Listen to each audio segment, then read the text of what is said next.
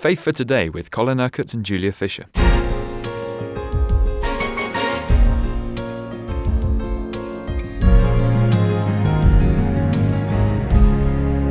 parable of the two sons. We are, of course, seeing what Jesus said about the kingdom of God because, um, let's face it, Colin, some people find it quite difficult to understand this concept, don't they? But we have so many stories that Jesus told us.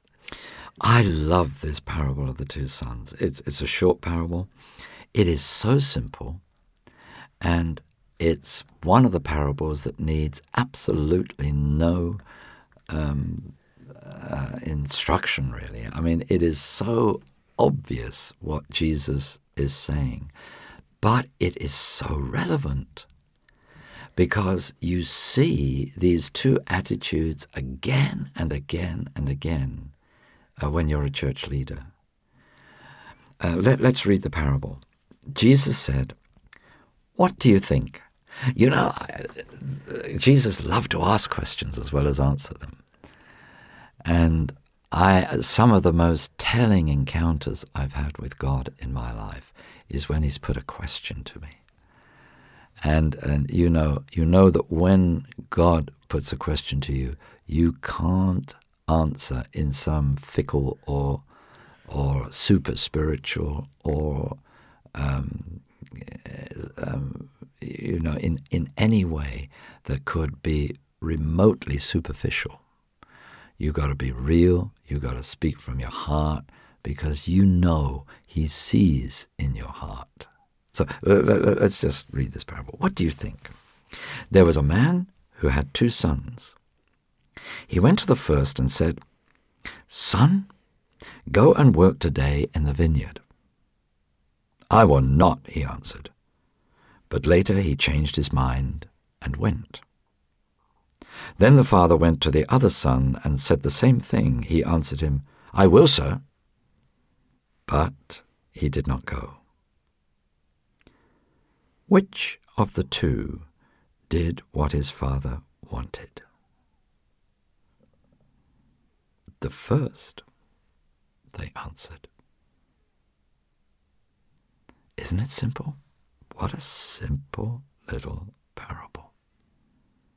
Now, God constantly asks us to do things because we've been called to fulfill His purpose in our lives. If God isn't asking you to do things, then you're not really in touch with Him.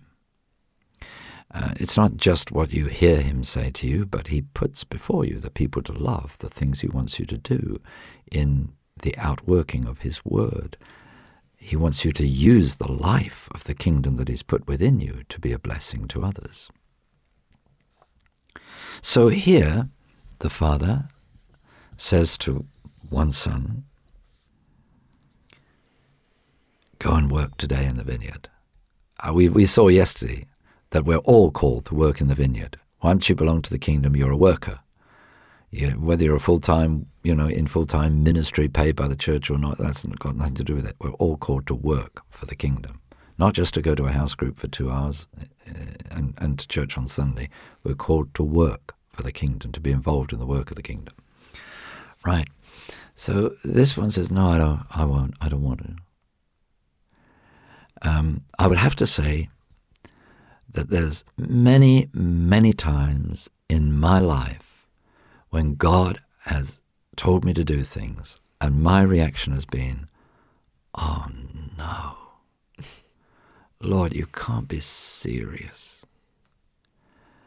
And, you know, I, I can see immediately the implications of what he's saying, the cost of what he's saying, sometimes even the upheaval that it's going to cause to be obedient to what he's saying. But God knows, and I know, and He knows that I know, and He knows that I know that He knows that I will go and do it. I, I often feel that. That's often my sort of emotional response. But he knows me well enough to know that if he asks me to do it, I will do it. And I will not have peace unless I do go and do it. But as a pastor and a leader, I know that the people you can't trust are those who, when you say, please go and do this, they say, oh, yes, I'll do it. But they don't do it. Even though you know it's what God wants them to do, they just don't do it. The, the, you know, there are, there, are, there are some Christians that get stuck with their problems. You know why? They come and they talk to you and you tell them what they have to do. Well, okay, what you need to do is go away and do this, this, this, this. Because you know that's God's answer, that's the Word of God. They come back to you a little while later. Oh, still got this problem, still got this problem. Well, last time God told you to do this, this, this, and this. Have you done it? Well, no, you know. Um, um, um. they've always got an excuse. I say, well, you better go away again and do it. There's no use me spending any more time with you. Oh, well, will you pray with me? No, I mean, why should I pray for you? You just go and do it. God is not going to set you free just by me praying for you. He's going to set you free when you're obedient to what He's telling you to do. But you see, when you tell them to do it, they can say, oh, yes, yes, yes, I will go and do that. But the proof of the pudding is in the eating, isn't it? It's what you do. And people that say to the Lord, Yes, I'll do it, but they don't do it. God knows He can't trust them. He, he knows that um, they're not going to bear much fruit. Why? Because their hearts do not really belong to the Lord. Their hearts are not really surrendered to the Lord. Now, on the face of it, you, you see, you would say, well, you'd criticize the first one because of his reaction. No, you know, no, I don't want to go. But Jesus knows, well, that's just a human reaction, but the heart, if the heart is right, he will go. The second one is one like one of these super spiritual people, always got the right words, always got the right answer. Yes, I'll go. But actually, doesn't have an obedient heart, doesn't have a loving heart, doesn't have a submissive heart. So he doesn't go. And I just love the way Jesus finishes this. Which of the two did what his father wanted? And that's the question for all of us. Who among us does the will of our Father in heaven? That's the point of the parable. So, do these two sons represent anybody in particular? Was Jesus having a dig at the religious people at all? Or? Oh, yes, because he goes on and says afterwards Jesus said to them, I tell you the truth, which means whether you believe it or not, this is the truth. The tax collectors and the prostitutes are entering the kingdom of God ahead of you. Now, who's he talking to? He's talking to the religious leaders. He's re- talking to the self righteous ones, the, the good churchmen. I always call them. I say these are the people that think they really are, you know, the good churchmen. Um, and what Jesus is saying is, you're all words, you're all mouth. And the ones who have been reluctant to come into the kingdom, those that have just lived sinful lives for themselves, the tax collectors who were swindlers, the prostitutes, living a very ungodly lifestyle, just using their bodies for money.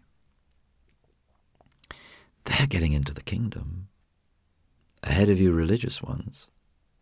Why? Because they are facing the reality of their sin. They're seeking forgiveness. They're repenting. They're turning away from their life of sin. And they're coming into the kingdom of God. Ahead of the religious people. Whereas you religious people, you just stand in the crowd, you judge them, you judge me for loving them, and you refuse to come yourself into the kingdom. Jesus even said that um, not only did they not come into the kingdom themselves, but they prevented others from doing so.